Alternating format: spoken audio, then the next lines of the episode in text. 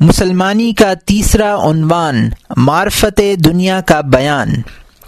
اے عزیز از جان یہ بات جان کہ دنیا راہ دین کی منزلوں میں سے ایک منزل اور اللہ کی درگاہ کے مسافروں کا راستہ ہے۔ یہ مسافروں کی زاد راہ لینے کے لیے صحرائے معرفت کے کنارے ایک آراستہ بازار ہے۔ دنیا و آخرت دو حالتوں سے عبارت ہے۔ جو حالت موت سے پہلے اور آدمی سے بہت نزدیک ہے، اسے دنیا کہتے ہیں۔ اور جو حالت موت کے بعد ہے، اس کو آخرت کہتے ہیں۔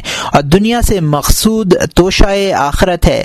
اس لیے کہ خالق نے آدمی کو ابتدائے خلقت میں سادہ اور ناقص پیدا کیا ہے۔ لیکن یہ اس قابل ہے کہ ایسا کمال حاصل کرے اور ملکوت کی صورت کو اپنا ایسا نقش نقش دل بنائے کہ درگاہ الہی کے قابل ہو جائے۔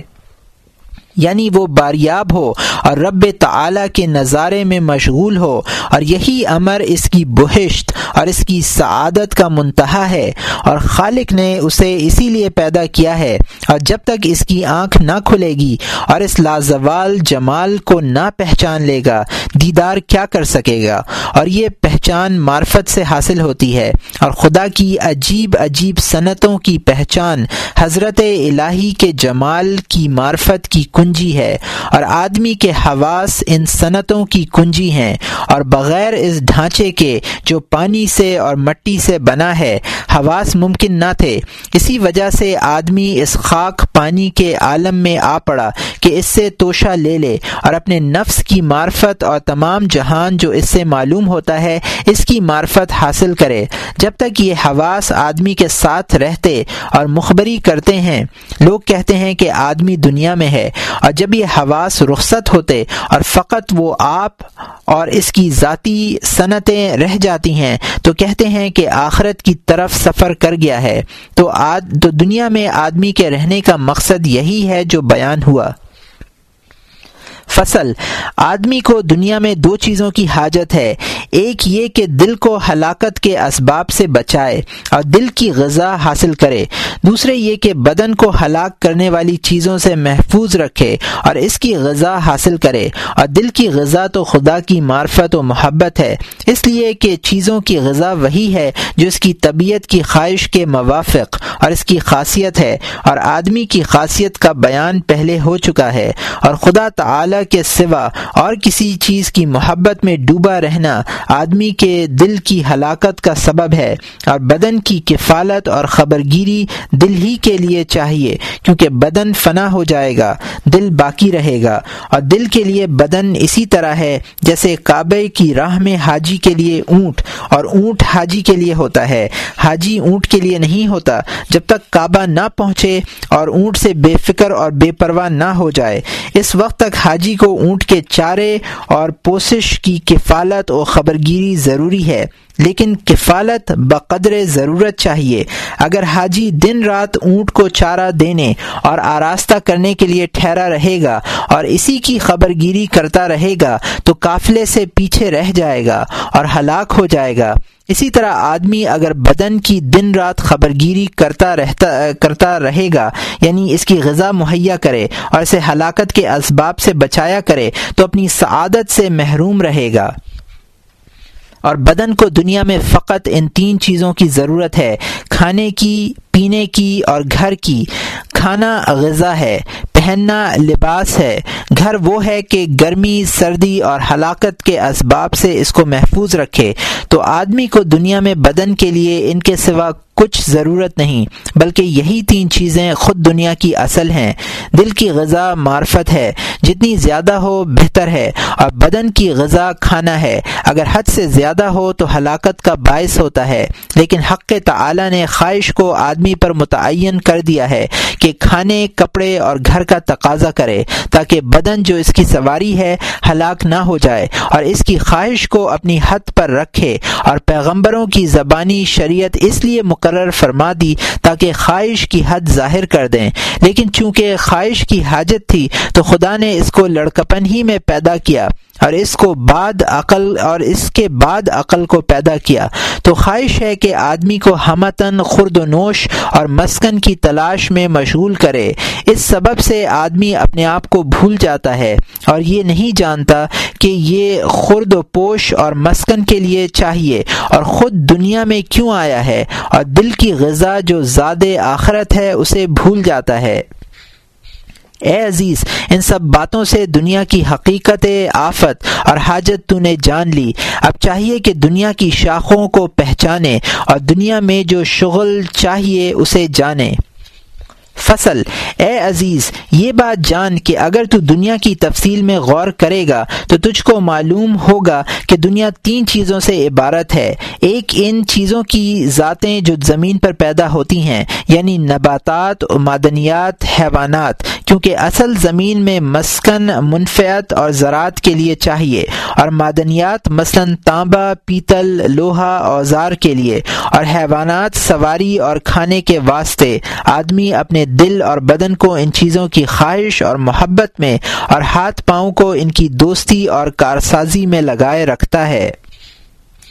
اور دل کو ان چیزوں کے ساتھ اٹکانے سے دل میں ایسی صفتیں ظاہر ہوتی ہیں جو ہلاکت کا باعث بنتی ہیں، جیسے حرص، بخل، عداوت وغیرہ۔ اور ہاتھ پاؤں کو ان چیزوں میں لگانے سے دل بھی ان چیزوں کے ساتھ اٹک جاتا ہے اور اپنے آپ کو بھول کر دنیا کے کاموں میں بہت مصروف رکھتا ہے۔ اور جس طرح اصل دنیا میں تین چیزیں ہیں، سنار کی صنعت، جولاہے کی صنعت، حدادی کی صنعت، لیکن ان میں سے ہر ایک کی شاخ ہیں۔ کوئی تو اسباب مہیا کرتا ہے، جیسے دھنیا اور سوت کاٹنے والا جو لاہے کا سامان مہیا کرتا ہے، اور کوئی ان کا کام کو تمام کرتا ہے، جیسے درزی کے جولاہے کے کام کو پورا کرتا ہے، اور ان سب کو لکڑی، لوہے، چمڑے وغیرہ کے اوزاروں کی ضرورت پڑی۔ تو لوہار بڑھئی پیدا ہوا، اور ہر ایک کو دوسرے سے مدد لینے کی ضرورت پڑی۔ اس لیے کہ ہر ایک اپنے تمام کام آپ نہیں کر سکتا، تو سب دنیا میں، تو سب دنیا میں جمع ہو گئے کہ درزی جولاہے اور لوہار کا کام کرتا ہے اور لوہار دونوں کا کام سر انجام دیتا ہے۔ اسی طرح ہر ایک دوسرے کا کام کرتا ہے۔ تو ان سب میں معاملہ ہوا۔ اس کے سبب سے عداوتیں پیدا ہوئیں اور ہر ایک اپنا حق دوسرے کو دینے پر راضی نہ ہوا اور دوسرے کے درپے ہوا۔ تو تین اور چیزوں کی حاجت ہوئی۔ ایک سے سیاست و سلطنت، دوسرے قضا اور حکومت، تیسرے علم فقہ کہ اس کے ذریعے لوگوں میں سلطنت اور سیاست کرنے کے قواعد و ضوابط معلوم ہوں اور ہر ایک اگرچہ پیشہ وروں کے کی طرح ہاتھ سے تعلق نہیں رکھتا لیکن ہے پیشہ۔ اس اس وجہ سے دنیا کی مصروفیات بہت ہو گئیں اور آپس میں الجھ گئے اور خلق نے اپنے آپ کو ان میں گم کر دیا۔ اور یہ نہ سمجھے کہ ان سب کی اصل فقط تین ہی چیزیں یعنی خرد و پوش اور مسکن۔ یہ تمام دنیا کے شغل انہی تینوں چیزوں کے لیے ہیں۔ اور یہ تینوں چیزیں بدن کے لیے ہیں اور بدن دل کے لیے، تاکہ دل کی سواری بنے اور دل حق تعالی کے لیے ہے۔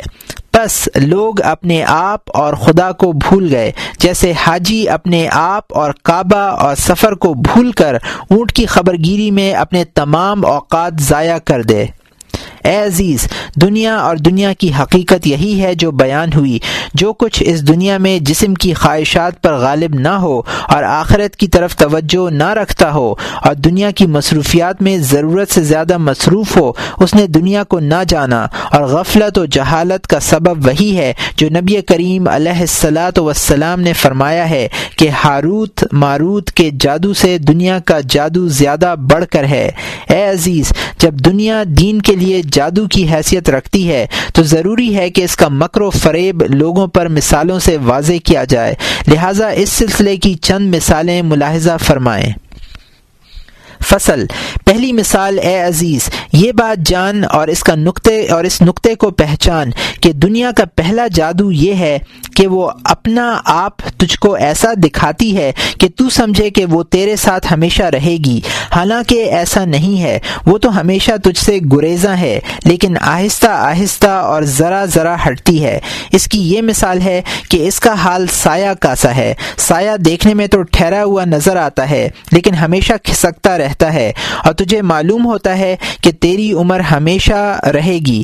آہستہ آہستہ ہر سانس کم ہوتی جاتی ہے۔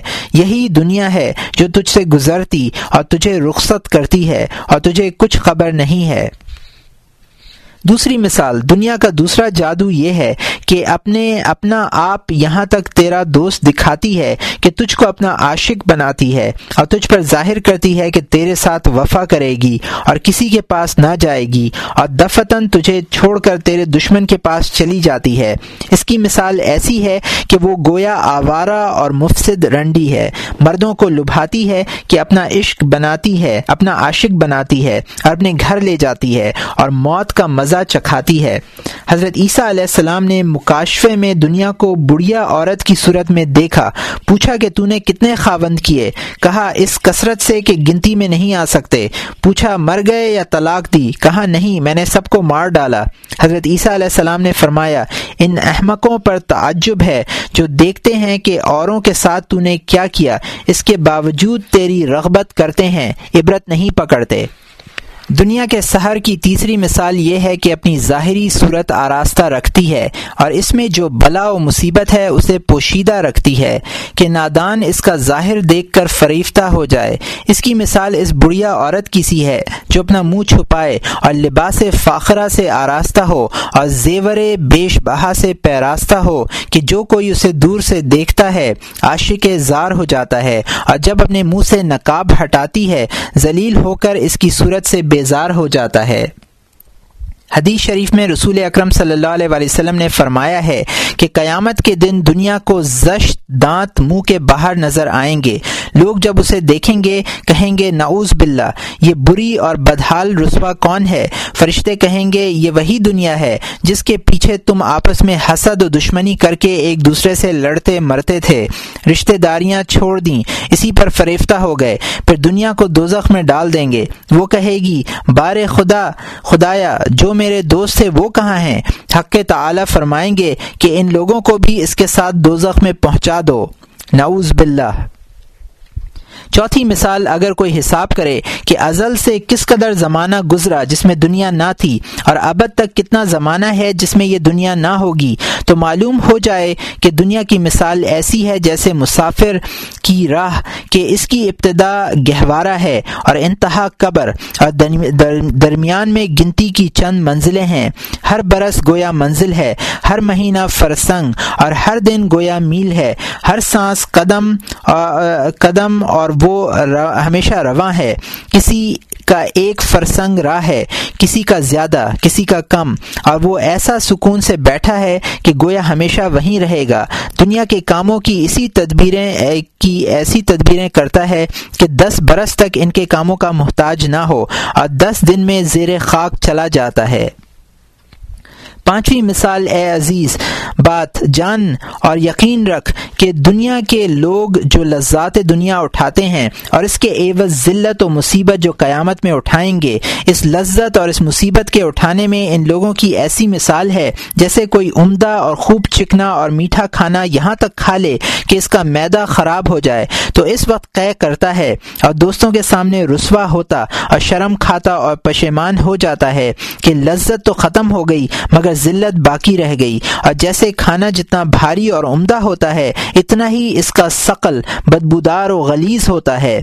اس طرح جتنی زیادہ دنیا کی لذت ہوتی ہے عاقبت اس میں اتنی اس کی رسوائی اور ذلت بھی ہے اور حقیقت جانکنی کے وقت خود ظاہر ہو جاتی ہے کہ جس کی نعمت اور دولت یعنی باغات، لونڈیاں، غلام، سونا، چاندی جس قدر زیادہ ہوتا ہے، جانکنی کے وقت اس کی جدائی کا رنج بھی مفلس کی نسبت اتنا ہی زیادہ ہوتا ہے۔ اور وہ رنج و عذاب موت سے زائل نہیں ہوتا، بلکہ زیادہ ہو جاتا ہے۔ اس لیے کہ دوستی دوستی دنیا دل کی صفت ہے اور دل موت کے بعد زندہ رہتا ہے۔ چھٹی مثال دنیا کے کام جو سامنے دکھائی دیتے ہیں، تھوڑے محسوس ہوتے ہیں۔ لوگ خیال کرتے ہیں کہ اس کام کی مصروفیت تو زیادہ نہ ہوگی، مگر ہوتا یہ ہے کہ اس کام سے سو کام اور پیدا ہو جاتے ہیں اور اس کی تمام عمر اسی میں گزر جاتی ہے۔ حضرت عیسیٰ علیہ السلام نے فرمایا ہے کہ طالب دنیا ایسا ہے جیسے سمندر کا پانی پینے والا۔ جتنا زیادہ پیتا ہے، اتنا ہی زیادہ پیاسا ہوتا ہے اور یہاں تک پیتا ہے کہ ہلاک ہو جاتا ہے اور اس کی پیاس پھر پھر بھی نہیں بجھتی۔ رسول کریم صلی اللہ علیہ وآلہ وسلم نے فرمایا ہے کہ ممکن نہیں کہ کوئی شخص پانی میں جائے اور تر نہ ہو۔ اسی طرح یہ بھی ممکن نہیں کہ کوئی شخص دنیا کے کام میں لگے اور آلودہ نہ ہو۔ ساتویں مثال جو شخص دنیا میں آتا ہے، اس کی مثال ایسی ہے جیسے کسی میزبان کے پاس کوئی مہمان ہو اور اس میزبان کی یہ عادت ہو کہ ہمیشہ مہمانوں کے لیے مکان آراستہ رکھتا ہو اور مہمانوں کو گروہ گروہ بلا کر سونے کے طباق اور اود اور خوشبو سلگتی ہوئی چاندی کی انگیٹھی ان کے سامنے رکھے کہ معطر ہو جائیں اور خوشبو میں بس جائیں اور طباق اور انگیٹھی چھوڑ جائیں کہ اور لوگ آئیں۔ تو جو مہمان اس میزبان کی رسم سے آگاہ ہوتا ہے ہے اور عقلمند ہوتا ہے، انگیٹھی میں خوشبو ڈال کر معطر ہو جاتا ہے اور طباق انگیٹھی خوشی خوشی سے چھوڑ آتا ہے اور شکر بجا لاتا اور چلا جاتا ہے۔ اور جو مہمان احمق ہوتا ہے، وہ سمجھتا ہے کہ یہ طباق انگیٹھی، اود اور خوشبو وغیرہ میزبان سب کچھ مجھے دے دے گا کہ میں لے جاؤں۔ اور جب چلتے وقت لوگ اس سے لے لیتے ہیں، تو رنجیدہ اور ملول ہوتا اور چلا چلاتا ہے۔ دنیا بھی گویا مہمان سرا ہے کہ مسافروں پر وقف ہے کہ اپنا توشہ لے لیں اور جو کچھ سرائے میں ہے اس کا لالچ نہ کریں۔ آٹھویں مثال دنیا کے کاموں میں مصروف اور آخرت کو بھول جانے کی مثال ایسی ہے جیسے آدمیوں کی جماعت ایک کشتی میں ہو اور کشتی کسی جزیرے میں پھنس جائے۔ وہ جماعت حاجت انسانی اور تہارت جسمانی کے لیے کشتی سے باہر آئے اور ملاح منادی کر دے کہ کوئی بھی زیادہ دیر نہ لگائے۔ تہارت کے سوا کسی اور کام میں مشغول نہ ہو جائے کہ کشتی جلدی روانہ ہو جائے گی۔ اور یہ لوگ اس جزیرے میں جا کر بکھر گئے۔ ایک گروہ بڑا عقل مند تھا۔ اس نے جلدی سے تہارت کی اور واپس آ گیا۔ کشتی خالی تھی، جو جگہ اپنے لیے موافق تھی، لے لی۔ اور ایک گروہ اس جزیرے کے عجائبات دیکھنے کی غرض سے ٹھہر گیا۔ وہاں خوش رنگ پھول اور خوش آواز جانور اور سنگریزے اور رنگ برنگ چیزیں دیکھنے میں مشغول ہو گیا۔ جب لوٹ کر آیا تو کشتی میں حسب منشا جگہ نہ پائی۔ تنگ و تاریخ جگہ میں بیٹھنا پڑا اور تکلیف اٹھائی۔ اور ایک گروہ نے عجائبات دیکھ دیکھنے پر بھی کفایت نہ کی۔ وہاں سے عمدہ سنگریزے چن لیے اور کشتی میں ان کے رکھنے کی جگہ نہ پائی۔ تنگ جگہ میں تو آپ بیٹھا اور سنگریزوں کو اپنے گردن پر رکھ لیا۔ جب دو دن گزرے اور سنگریزوں نے عمدہ رنگ بدل کر سیاہ ہو گیا اور بدبو آنے لگی، تو ان ان بدبو دار اور بد رنگ سنگریزوں کو پھینکنے کی جگہ بھی نہ ملی اور وہ گروہ پر پشیمان ہوا اور اس بوجھ اور تکلیف کو اپنی گردن پر لادنا پڑا۔ اور ایک گروہ اس جزیرے کے عجائبات دیکھ کر ایسا متحیر ہوا کہ انہیں دیکھتا ہی رہا اور کشتی چل نکلی۔ وہ دور جزیرے میں ہی پڑا رہا۔ ملح کا کہنا نہ سنا، اس جزیرے میں پڑا رہا۔ یہاں تک کہ اس گروہ کے بعض آدمی بھوک سے مر گئے۔ بعض کو درندوں نے ہلاک کر ڈالا۔ پہلا عقلمند گروہ پرہیزگار مسلمانوں کی مثل ہے اور پچھلا گروہ جو ہلاک ہوا کافروں کی مانند ہے کہ اپنے آپ اور خدا اور آخرت کو بھول کر اپنے آپ کو بالکل دنیا کے حوالے کر دیا۔ ذالک بانہم استحب الحیات الدنیا علی الاخرہ۔ انہوں نے آخرت کے مقابلے میں دنیا کی زندگی کو پسند کیا۔ اور بیچ والے دونوں گروہ گناہ گاروں کی طرح ہیں۔ کہ اصل ایمان محفوظ رہا، لیکن دنیا سے ہاتھ نہ کھینچا۔ ایک گروہ نے درویشی کے ساتھ سیر کی، خط اٹھایا۔ ایک نے سیاہ کاری کی اور سنگریزے لا کر اپنے آپ کو تکلیف اور مشقت میں ڈالا۔ فصل۔ اے عزیز، دنیا کی برائی جو کہی گئی، اس سے یہ گمان نہ کرنا کہ جو کچھ دنیا میں ہے سب برا ہے، بلکہ دنیا میں بہت سی چیزیں ایسی ہیں کہ وہ دنیا میں سے نہیں ہیں۔ اس لیے کہ علم و عمل دنیا ہے اور دنیا میں سے نہیں ہے۔ اس لیے کہ آخرت میں آدمی کے ساتھ جائے گا۔ علم تو بعینہ آدمی کے ساتھ رہتا ہے، اور عمل اگرچہ بعینہ نہیں رہتا، لیکن اس کا اثر رہتا ہے۔ اور اس کے اثر کی دو قسمیں ہیں۔ ایک جوہر دل کی پاکی اور صفائی جو گناہ ترک کرنے سے حاصل ہوئی ہے اور ایک حق تعالی کے ذکر کی محبت جو ہمیشہ عبادت کرنے سے حاصل ہوئی ہے۔ تو یہ سب باقیات و صالحات ہیں۔ جیسا کہ حق تعالی نے فرمایا ہے، والباقیات الصالحات خیر عند ربک اور نیک کمائی جو باقی ہے، وہ بہتر ہے تیرے پروردگار کے نزدیک۔ علم و مناجات کی لذت تیرے خدا تعالی کے ذکر کی الفت تمام لذتوں سے بڑھ کر ہے اور دنیا میں ہے، لیکن دنیا دنیا میں ہے، لیکن دنیا میں سے نہیں ہے۔ تو دنیا کی سب لذتیں بری نہیں اور جو لذتیں فنا ہو جاتی ہیں باقی نہیں رہتی وہ بھی سب بری نہیں، بلکہ اس کی بھی دو قسمیں ہیں۔ ایک وہ لذت جو دنیا میں سے ہے اور مرنے کے بعد فنا ہو جاتی ہے، لیکن آخرت کے کاموں اور علم و عمل اور مسلمانوں کے اضافے میں مددگار ہے۔ جیسا کہ وہ نکاح اور خرد و پوش اور جائے رہائش جو ضرورت کے مطابق اور راہ آخرت کے لیے ضروری ہو۔